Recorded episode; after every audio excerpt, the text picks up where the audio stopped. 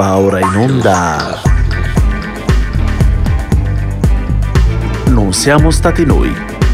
Programma musicale a cura di Arcadio Baracchi e Jacopo Fallani. E benvenuti a una nuova puntata di Non siamo stati noi. Una trasmissione che spiega come niente si crea e nulla si distrugge, ma Tutto si elabora da Mozart e Sonic Youth, a cura in compagnia di Jacopo Fallani e... Arcadio Baracchi. E chi tema? Pole la donna permettissi di pareggiare con l'uomo? No! S'apre il dibattito.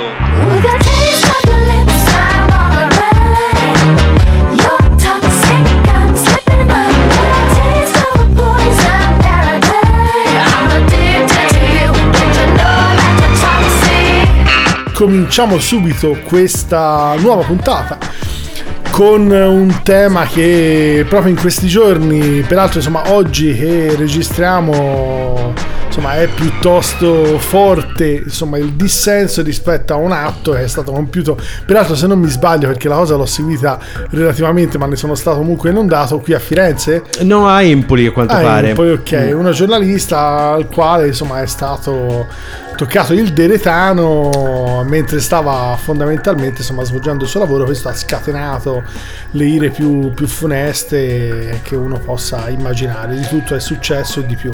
L'idea di fondo a questo punto è stata quella ovviamente, visto che il tema già la scorsa settimana era intorno a quelli che sono i femminicidi, un come dire, un- una serie di, di- di gravissimi eventi che ormai ci coinvolge tutti ogni anno, ma che sicuramente negli ultimi decenni sembra eh, accentuato particolarmente.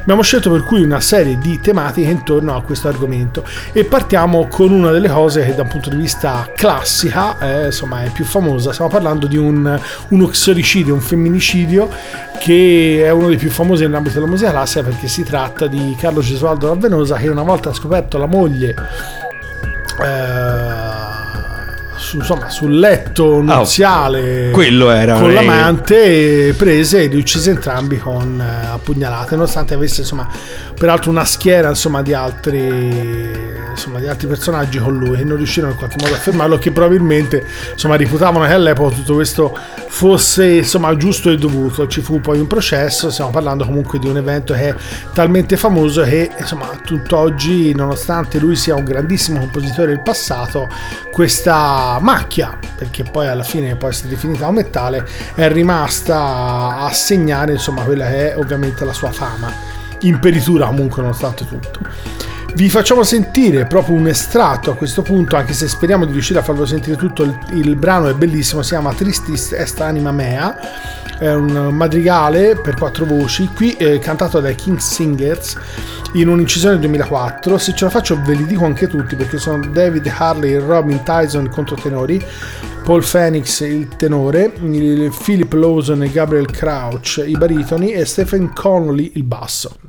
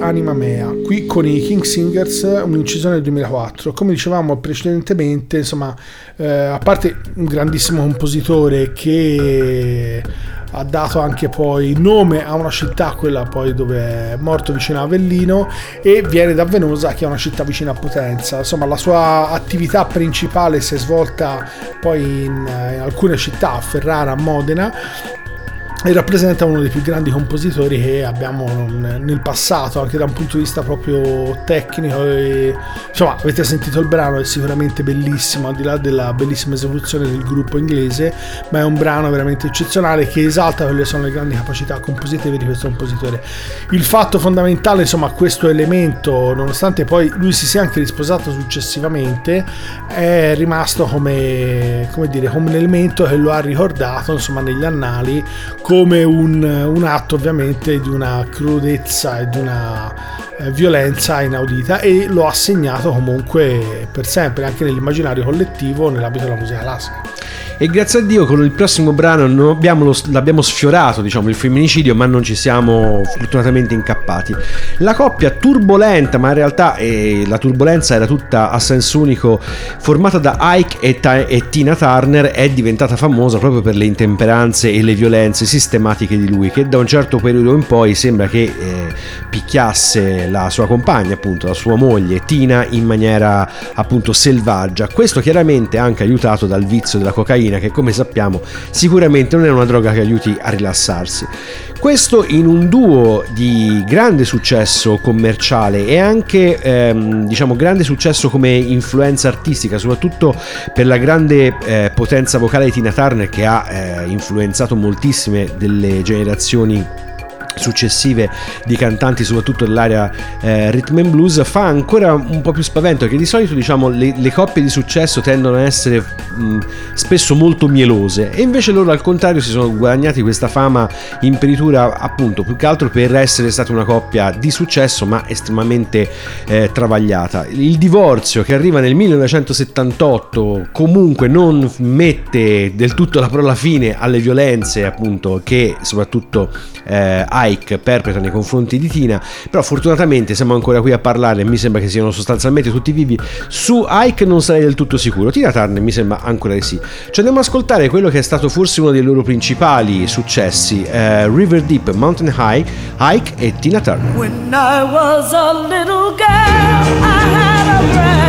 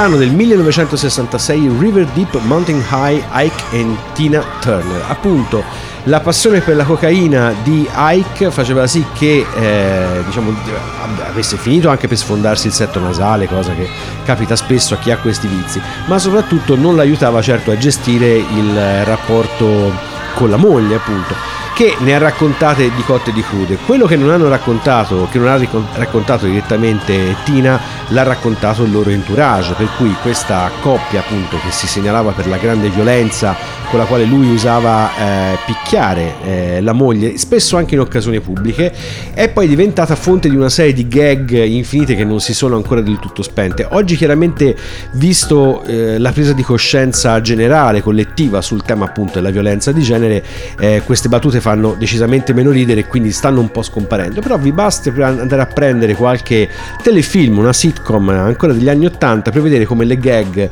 su questo argomento, su questa specifica coppia andavano ancora forti. Ma a questo punto, visto passando da donne o morte purtroppo o in seria difficoltà come quelle che abbiamo appena presentato, cominciamo invece a pensare a donne che, come dire, si sono fatte rispettare. Parliamo della prima grande compositrice americana, a meno di cui abbiamo, dire, un episodio di grandissima rilevanza.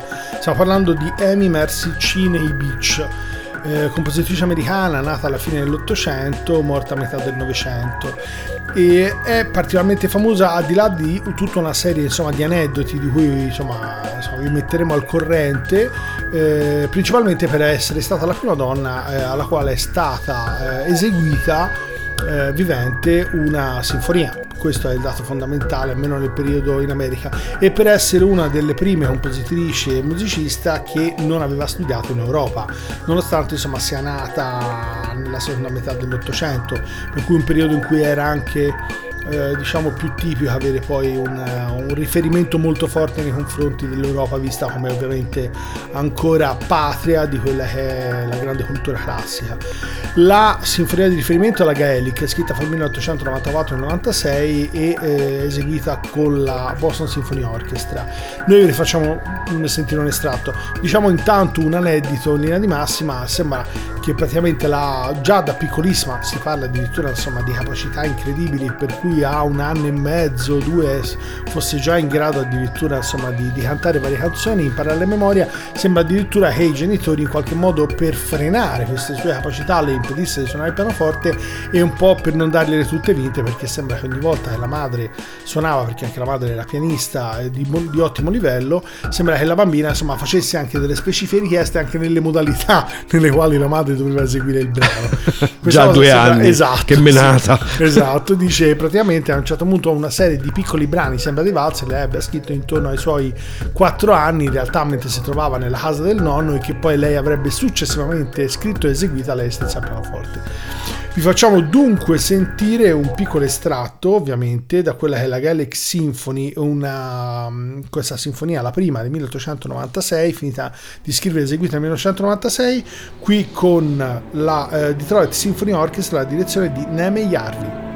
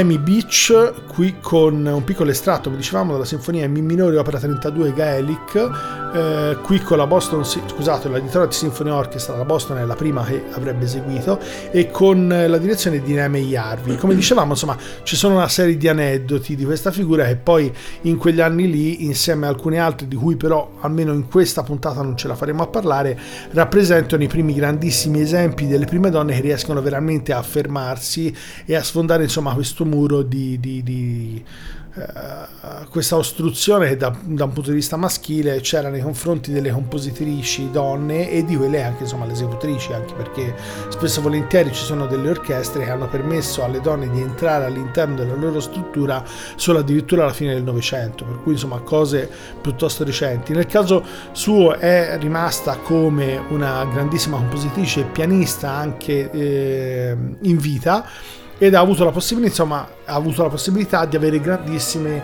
influenze nell'ambito americano, territorio che sicuramente da un punto di vista anche di democrazia, per quanto insomma, eh, foriera di notevoli problemi, però sicuramente ha fortemente all'avanguardia già dalla fine dell'Ottocento, anche in un campo come questo. che tra l'altro appunto padre delle suffragette, quindi che, che ve lo diciamo a fare? Ma torniamo nel vecchio continente con un personaggio noto ancora oggi alle cronache per essere la donna che ha inventato il rock gotico, per così dire. Sicuramente ha inventato il look, ma dal punto di vista musicale la sua influenza è ancora molto ben presente. Stiamo parlando di Susan Janet Bellion, o meglio conosciuta come Siouxsie Sioux, capo indiscusso di Siouxsie and the Banshees. Eh, la curiosa carriera appunto di Siouxsie Sioux è quella di una mh, cantante da non- dalle non straordinarie caratteristiche vocali, non ha una grandissima estensione, ha un tono sempre abbastanza uguale a se stesso, ma questo tono unitamente a un look che l'ha ehm, caratterizzata fortemente e alla capacità di avere plasmato il suono della band rendendolo riconoscibile veramente alle prime battute fa sì che quella di Siouxsie Sioux sia ancora una figura estremamente eh, riconoscibile. E soprattutto passati anche tanti anni perché insomma i primi dischi siamo eh, assolutamente alla fine degli anni 70 eh, è comunque restato un punto di riferimento per le tanti giovani artiste che si sono poi eh, succedute. Quelli che andiamo ad ascoltare in questo, con il prossimo brano, Happy House, sono forse la formazione più classica di Siouxsie and the Banshees, perché oltre appunto a Siouxsie Sioux troviamo Budgie alla batteria, il loro batterista appunto più rappresentativo e più longevo, il grande John McKeoch alla chitarra e l'intramontabile Steve Severin al basso. Eh, Happy House, Siouxsie and the Banshees.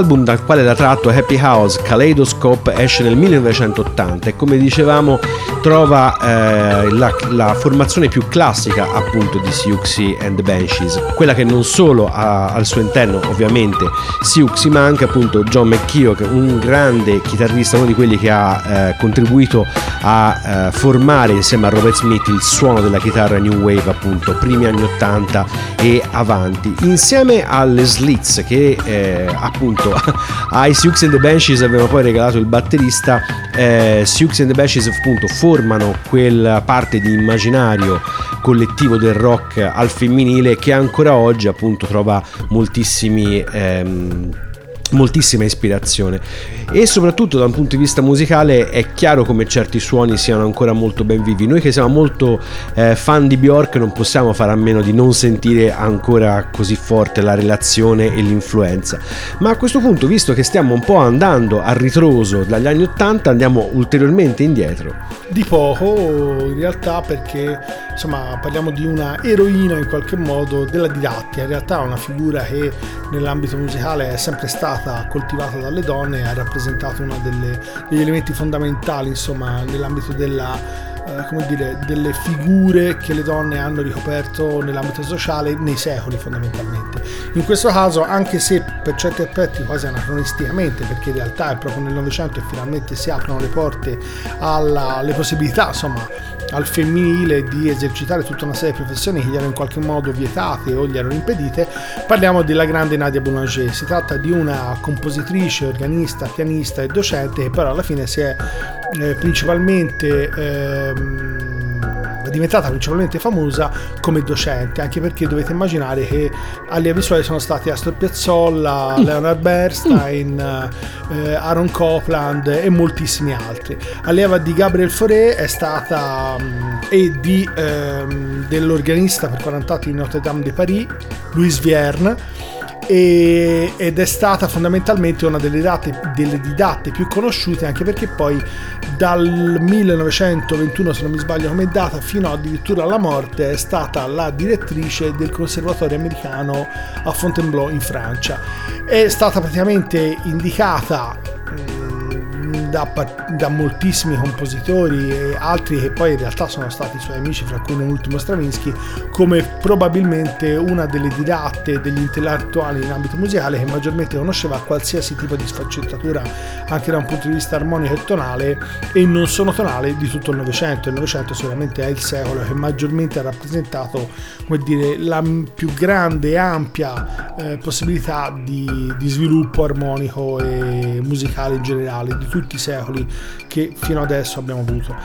Vi facciamo sentire un piccolo estratto, un brano che poi in realtà non rappresenta assolutamente quella che è insomma, le grandi capacità didattiche, ma è uno dei brani più conosciuti di Nadia Boulanger. E si tratta di Lux Eterna e poi in realtà come nome originale avrebbe il Cantique ed è un brano per violino, violoncello, organo e voce, ve lo facciamo sentire qui con The Boy Chorister of Wells Cathedral, Nadia Boulanger all'organo, Malcolm Archer e David Bandnall.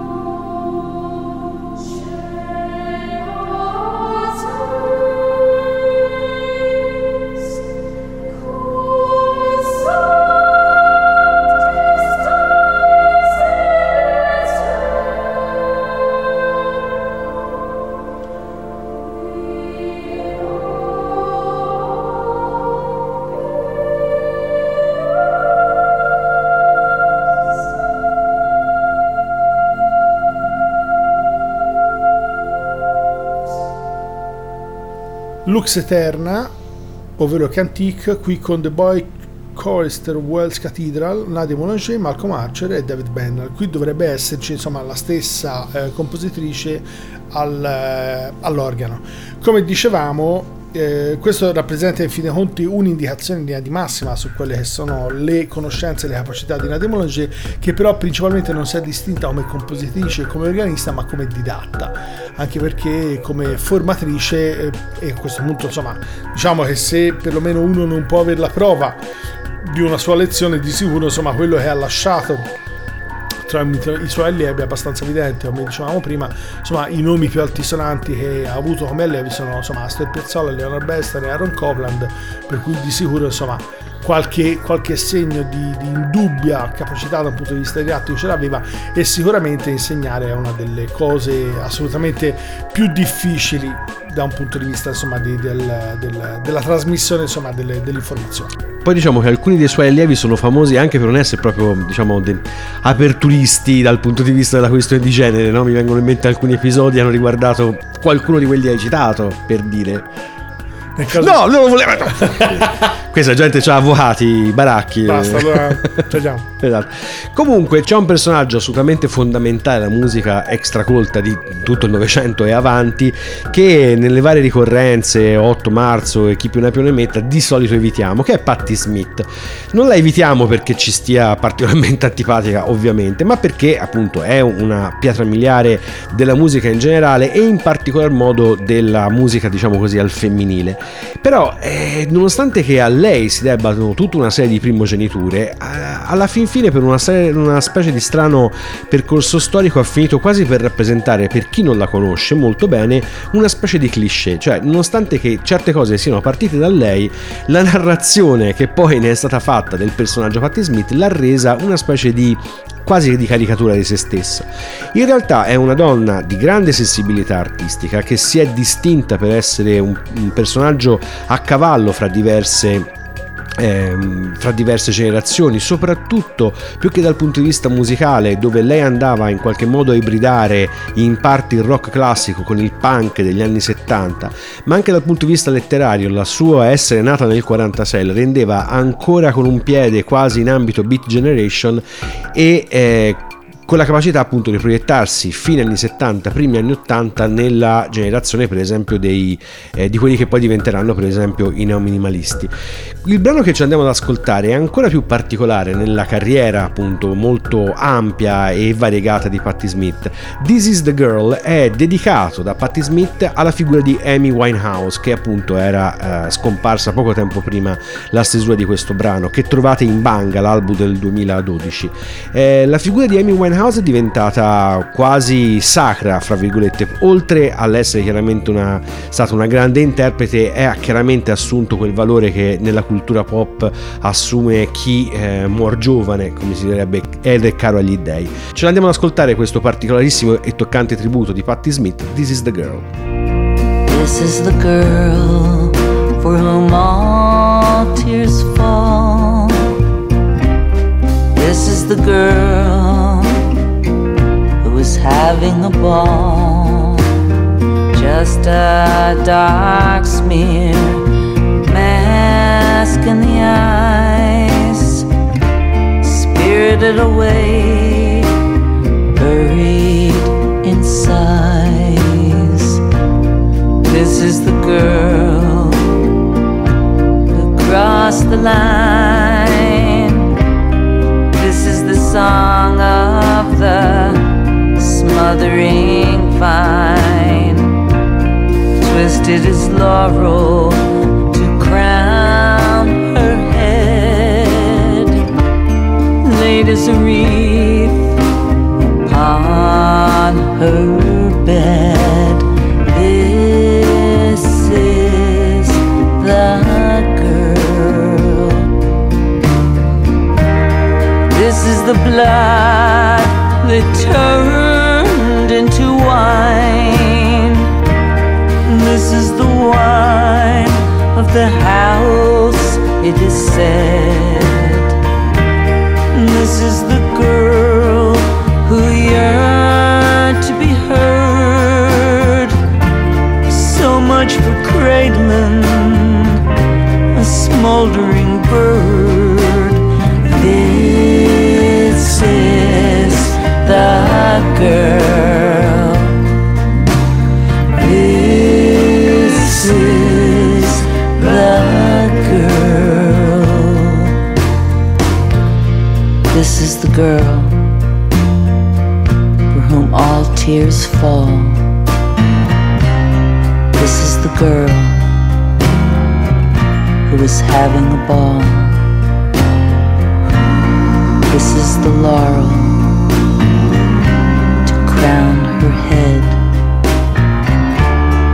This is the wine of the house, it is said. This is the blood that turned into wine.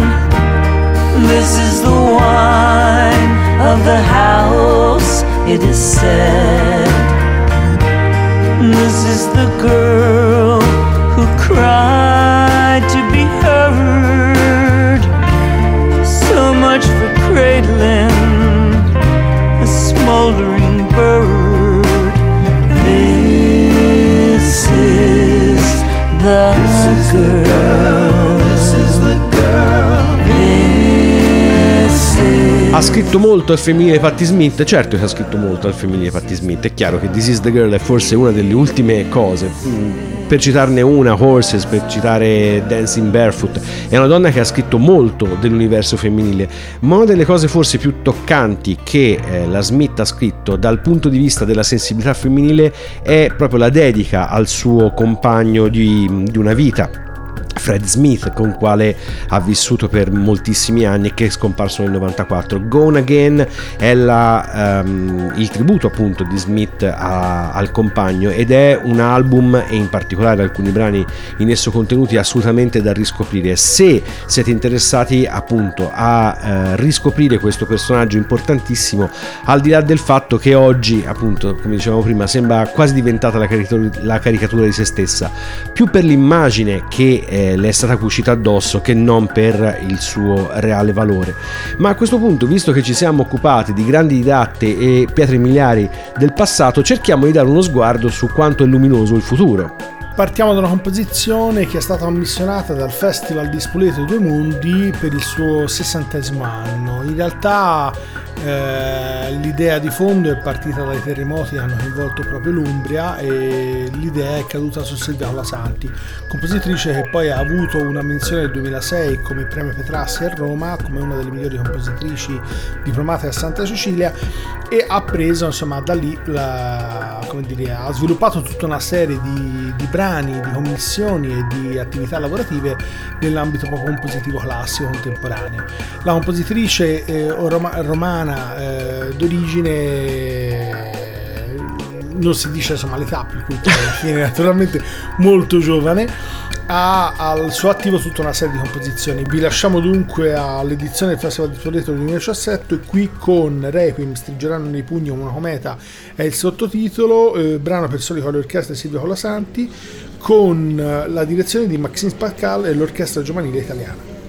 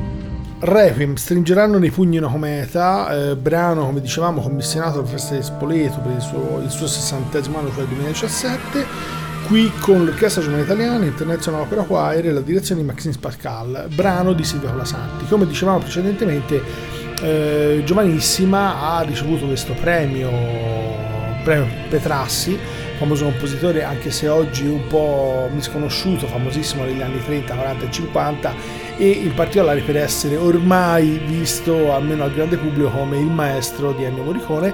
E mm, come dicevamo però insomma questa serie di nuovi eh, compositori e soprattutto di compositrici è insomma, diciamo, una novità che in qualche modo si è affacciata dopo gli anni 70-80. Diciamo che quelle che sono state le carriere spezzate della sorella di Mozart e di Fanny Mendelssohn sono fortunatamente insomma, rispetto a quelle che sono le possibilità eh, sociali, perché poi alla fine questo è l'elemento centrale della problematica, sono sicuramente elementi che in qualche modo sono più attinenti a un periodo ormai è passato, che non ha riguardato poi solo l'Ottocento o il Settecento di figure di cui abbiamo appena parlato, ma addirittura il Novecento fino a non tantissimi anni fa.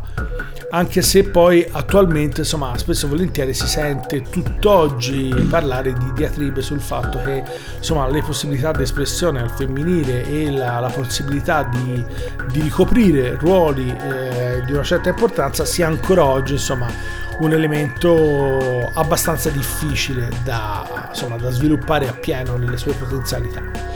E comunque ci resta appunto la speranza che il futuro sia un po' più rosa. Dal punto di vista della musica, chiamiamolo così, extracolta, le possibilità ci sono tutte, perché negli ultimi anni le giovani musiciste eh, che si sono affermate in tanti ambiti, soprattutto in quello appunto pop, ma tantissima eh, elettronica e anche proprio zone di confine a cavallo dello sperimentale e quant'altro, sono state moltissime e questo chiaramente è un punto a favore di tutta la musica che si sta sviluppando proprio a queste parti. Tra le moltissime Billie Eilish, la terribile, terribile per tanti punti di vista Taylor Swift e le più ehm, mature più convincenti, mature da un punto di vista, cavolo, anche lì della scrittura, come per esempio Florence Welch, abbiamo scelto una classe 1994, Phoebe Bridgers, che è una di quelle che in pochissimo tempo, nell'ambito di un paio di album, ha già dimostrato di avere le carte in regola, di avere soprattutto quella sensibilità tipica di alcuni eh, giovani musicisti appunto nati soprattutto negli anni 90, quella capacità di avere riferimenti alla musica di quando loro erano bambini fondamentalmente, che quindi hanno forse eh, introiettato in maniera quasi subliminale e la musica appunto dei nostri giorni. La Bridges ha la capacità di essere autrice, quindi di essere eh, capace di scrivere molto con molto poco e che è una- un elemento che per una- un personaggio che comunque vive nell'ambito del cosiddetto pop non è mai da sottovalutare e questo ci fa sperare che un giorno appunto si arrivi a una maturità piena anche da parte sua. Il brano che ci andiamo ad ascoltare si intitola Kyoto, molto divertente, molto screziato e pieno di tante influenze, Phoebe Bridgers. Day off in Kyoto,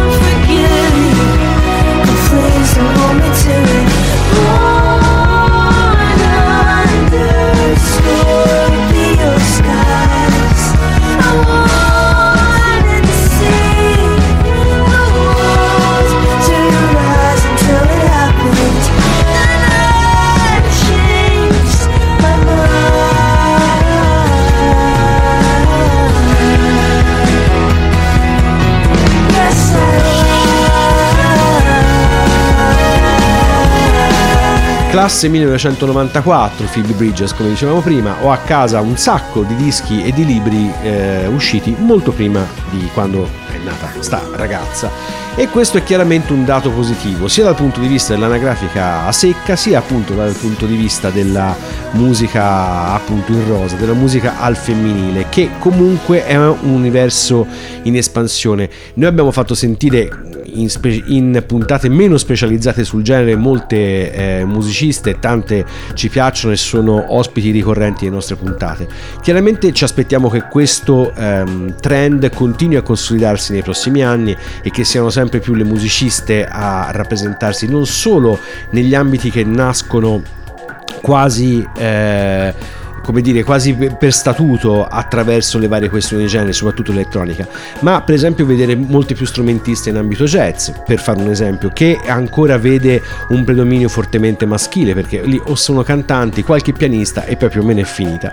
E invece ci sono tante cose interessanti che appunto stanno arrivando, arrivando anche da quel punto da, da- da quelle latitudini. Ma a questo punto Arcadio che ci legge una specie di contributo diciamo così a conferma da parte di una donna che diciamo per noi ha avuto un certo impatto quando eravamo giovani È facile per una donna essere valorosa. Il salto mortale per tentare di mettere insieme casa, lavoro, sempre se si riesce a trovarne uno, magari figli e cure sparse a parenti vari, già dovrebbe far scattare una decorazione al merito. Il piccolo inconveniente da secoli è che non c'è nessun podio o inno pronto ad accogliere queste vincitrici, né tantomeno una medaglia da appuntar loro al petto. È un annoso argomento che studiose molto più autorevoli di me hanno già posto all'attenzione mondiale. Per semplificare la pratica potremmo dire che mentre l'uomo invisibile è diventato una star cinematografica, le donne spesso sono invisibili e rimangono tali. Eppure le esponenti di quella che una volta veniva chiamata l'altra metà del cielo hanno fatto la storia, contribuendo all'evoluzione dell'umanità in tutti i campi possibili, dall'arte alla letteratura, dalla scienza alla politica, non trascurando la cibernetica e la fisica quantistica. Ma per uno strano sortilegio raramente vengono ricordati, con difficoltà appaiono i libri di storia e tantomeno sono riconosciuti come maestre e pioniere. In sintesi si fa fatica a interessar loro persino una strada periferica. Serena Dandini, la tv delle ragazze, avanzi catalogo tunnel. delle donne valorose, questo sarebbe l'estratto da cui siamo partiti, che è un po' insomma l'elemento iniziale da cui si dipana insomma l'escurso che fa la Dandini su quelli che sono i valori delle donne trascurati. trascurati appunto. Questa puntata non siamo stati noi chiude con una gag, diciamo così, con una battuta per così dire, su un brano che in anni non sospetti sollevava appunto problemi che oggi sono diventati purtroppo molto di moda, come per esempio quella dell'IVA sugli assorbenti. Vi lasciamo dunque con la famosissima Essere donna oggi di Elio e le storie tese. Ah, un finale degno direi così. Per questa puntata non siamo stati noi è tutto, vi salutano Jacopo Fallani e... Arcadio Baracchi E ricordate che se quello che avete ascoltato questa volta vi fosse sembrato particolarmente strano, è stato Elio e le storie tese. Tu, cinque giorni di tristezza e poi corri incontro alla vita. Tu, Io? col tuo paracadute, ti getti in volo. Vuoi? Atterri nel giardino di casa, poi ti muovi sicura e fresca, come in un mattino di primavera. Nella tua cameretta c'è il signore che aziona la pressa sui tuoi piccoli amici di Ovatta che invocano aiuto, ma lui te li ruba e va via. Tu piangi e insegui i tuoi morbidi, teneri, fradici, tappi per la figa.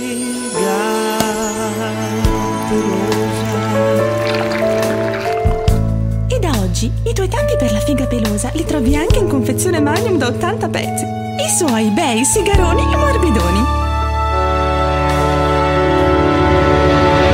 Ma vorrei farti una domanda